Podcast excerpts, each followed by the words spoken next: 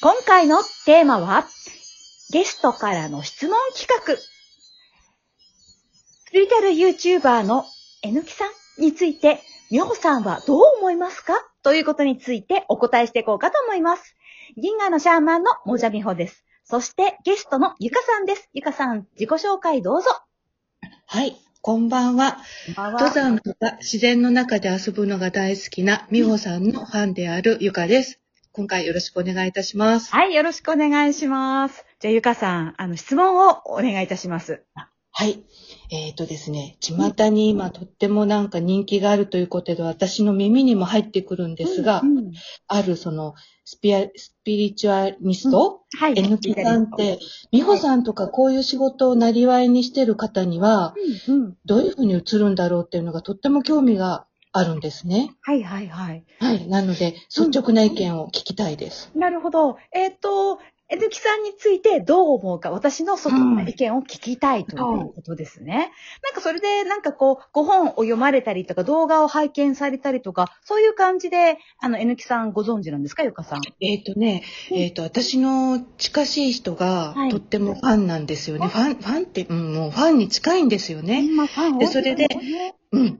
で、一体、その、うん、どういうものなのかってわからないから、本を借りて読んだんです。はいはいはいはい、うんはい。で、うーん、もう本当これも自分の個人的な意見なんだけれども、うん、うんとっても書いてることは、こう、まっとうなんだろうけど、自分にはあんまり響いてこなくって、はいはい。でもそ、好きな人たちっていうのが、もう、うんなんていうのか、信者さんに近い。ごめん、こんなこと言って。いや、でも本当にそうですよ。もうね系のね、ああいう感じの方は、もう信者さんに近いぐらい熱狂的な方が多いんですよ。そう、もうなんか、ちょっと本当、本音を言えば宗教チックな感じがどうしてもしてしまうんですよ。はい本当悪いけどね。いえいえいえいえいえいえいえ。うんうん。だから、その、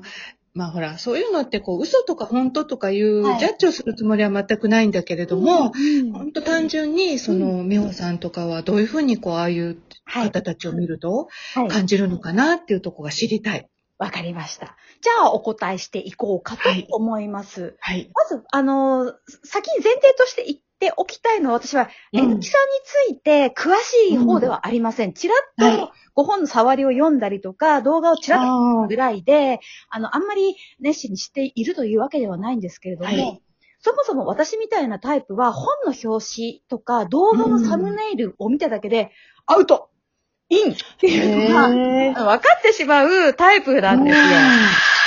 まあでもこれ別にそう、スピリチュアルなことに関係しなくっても、そもそも本とかの背表紙とか、まあ、表紙で選ぶって皆さんやってらっしゃると思うんですけども、その好みが私はさらにうるさいみたいな感じなんです。さらに言うと、その、表紙とかサムネイルで受けた印象は大体外れません。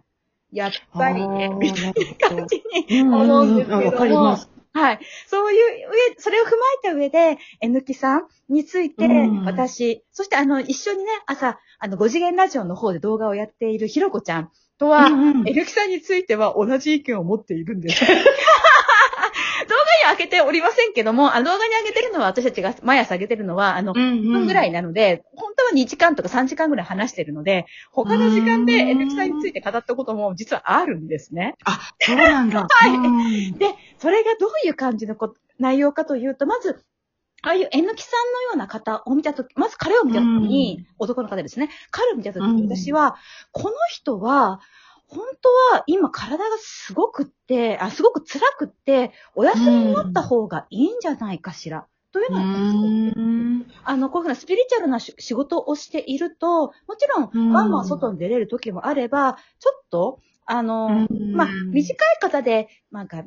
3日とか1週間、2週間ぐらいかかるかな ?2 週間ぐらい？長い人は、うんまあ、半年とか1年ぐらい、やっぱりこう、洞窟にこもる時期っていうのは絶対存在するんですよ。やっぱ精神の、スピリットの、あの、なんか浄化とか、その成長のためには、やっぱ自分に、内側の世界に本当にもう何もしないで向き合わなくちゃいけない時間っていうのは絶対に必要になってくる。うんそれをサボっていると、まあ、過去の宗教家たちもそうですけども、濁ってくるし、なんか顔がね、なんかギトギトしてきたり、なるほど。あとなんだろうな、まあギトギトはしあの心の優しい方も多いですからね。ギトギトなさらなくっても、やっぱこう、くすんでくるんですよね。で、大体、顔がくすんでくる状態になると、まあ、ご本人に、なんかこう、が、後からね、ご本人が回想なさっていったりするものを読みすると、体調が大体悪いです。すごく、あの、体を壊してたり、体がプラスチックみたいにも硬くなっていて、どこの病院に行っても治らなかった、みたいなこととかをご本人が語っていらしたりとかするので、大体こういうふうなスピリチュアルな職業に入っていく、現代ではね、入っていくきっかけっていうのは、まあ大体お呼びがかかることが多いんですよ。っていうか、人生でこういったスピリチュアルな能力を使わざるを得ないって状況に大体追い込まれるんです。私もそうです。体を壊し、はい、体を壊してしまって、会社員ができなくなって、で、なんか、あの、やっぱ自分の体を回復するのに病院の薬だけでもどうしても治らないんで、お友達がその、あの、フラワーエッセンスっていうのをやってて、それを塗ったり飲んだりしたらなんか、病院の薬も元気になったので、一生懸命それをやるようになってから、まあ、ちょっとスリーチャルの興味を持って、なんかそうするあれよあれよという間に、なんかそれが仕事になってったみたいな。やっぱ通常だとうちは親が結構うるさかったんで、これを職業としてやりますっていうのをなかなか言い出しづらかった。初期の何年かはずっと父親に詐欺師って言われてましたし。ので、まあ、やっぱ追い込まれてやった。例えば、まあ、あの名前出して、あの、有名な、最近有名な売り出し中というのが人気急上昇中のゆじさんっていう、読みの方いらっしゃいますけど、まあ彼の本とか読んでも、やっぱり彼はデザイナーだったんだけれども、もうどうしようも自分もコントロールできないような金銭難に追い込まれて、もう貯金が500円ぐらいになって、でなんかもう、往復会社結構離れてるのに、3時間ぐらい歩いて通わなきゃいけないぐらい、もう生活に困って、で、もう仕方がなくって、高3ってして、そういう星読みとか、そういう仕事を始めました。まあ、聞くと大体みんなにそういう感じなんです。追い詰められてこういう仕事をするっていう感じだったりするので、あの、人生のその、まあ、スピリチュアルなことを職業にしたとしても、やっぱバージョンアップはしなきゃいけない。その時に、あの、きちんと自分の内側に向かい合うってことをサボると、やっぱ体が追い詰められてくる。で、追い詰められるルートから外れると、やっぱぎっとりギトギト。君は油かな？みたいな感じにやっぱなって来られるので、だから、あの、えぬきさんを拝見していると、まずその、あの、成長段階にあるのに、多分その時間がすごく人気があるし、講座とかもいろいろやってらっしゃるから、多分講座とか、あの、講演会とかやってらっしゃるから、多分そういう時間が取れないんだろうっていう風な形。でお辛いんじゃないかなって。言うと、二つ目は、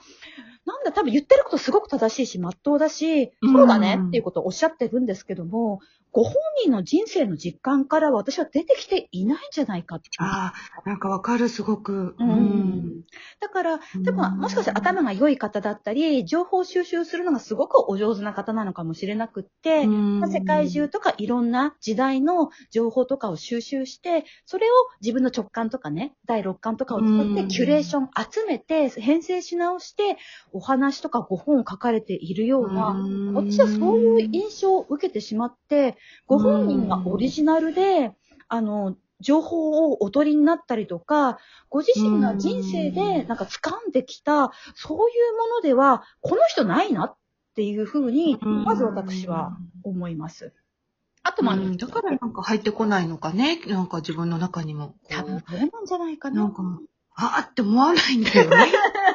こう言っちゃあれだけどさ。うん。だからちょっとコマーシャル的な感じがしちゃうって言ったら変なんですけど、マーケティング部がね、そう、そう、マーケティングの匂いがね、やっぱしてくるんですよね、どうしても。そうですよね。だからあのクラスの本を出されてる方だと、一人私、うん、あの、N 木さんじゃないですけども、別な方でも本とか出したり、うん、YouTube とかものすごい再生数があるような方を、うん、セッションしたことがあって、PR 会社とかやっぱついてますよ。あの、あのクラスはもう。PR 会社ついてるし、もうスタイリストついてるし、あの、イメージコンサルタントとかもついてるんですよ。もうなんか一つのもう商売なんだね。そうです。だからお商売だから、やっぱそこは、まあ、冒頭のね、やっぱ休みの時間が取れない、小盛りの時間なんかできないっていうこともあるし、選ぶ題材がご本人が今ピンと来てることを選ばせていただけないんじゃないかな。これだったら PV 数が上がるとか、集客ができるよっていうようなものをお選びになってるんじゃないのかなっていう感じがして、ご本人がでも自分は辛いよね、そんなんだったら。辛いと思いますよ。だからタレント化しても完全に割り切ってしまえば、ちょっとぎっとりしてくると思いますけど、楽なんでしょうけど、多分なんか、えぬきさんのお顔を拝見してると、純粋なところとかも多分まだ終わりになるから、だから辛いのかな、みたいな。うーん。だから、スピリチュアル系のね、人とかの、まあ動画とかだと、あの、今の顔がすごくわかるので、あってそんな見ないんで、やっぱサムネイルでもう大体ダメ、ダメ、ダメ、やばい、ダメ、終わってる、感情的な問題がある、みたいな感じで、あけね、ジャッジメントをして、あの、すごい偉そうで申し訳ないんですけども、でも、あの、なんか辛いんですよ。唯一私が、ああいう系の動画で見れるのは、あの、先生術師のマドモアゼル愛さんぐらいですね。うん、あ、そういう方がいらっしゃるんですね。はい、いらっしゃるんです。マドモアゼル愛さんっていう名前の70歳のおじいちゃんなんですけど。あ、おじいちゃんなんだ。女の人のな。はい。ね、女性かと思われますよね。マドモアゼルなのに。そうなんです。いや、そのギャップのまんまやっていけるのがすごいなと思うんですけど。すごいね、それも。はい。グレートだ。グレートです。マドモアゼル愛さんと、あと、まあ、その星読みのユジさんはたまにチラッと見るかな、ぐらい。へー。あとの方は、あの、スピリチュアル系はね、私大変申し訳ないんですけど、見ることができないんです。うん、今なんかたくさんいらっしゃいますよね、見てるとね。いらっしゃいます。本当にもう、本当にもう、再生数とかね、もう人気とか、もういろいろ工夫されてやってらっしゃるんですけど。へえ、でもそう、なんか、そう、その人の言うことらも、なんか、こう、すべてじゃないけど、うんうん、こう、なんていうの、もうすべて鵜呑みにするようなのは、やっぱ、うんうん、そういうところがあるから、やっぱなんか私は宗教チックな感じがするんだろうね。うん、きっとそうだと思います。その方が誘導がしやすいっていう風なマーケティングがなされてしまっているのが、まあ、現代社会の投影だな、スピリチュアルもって思います。なるほどね。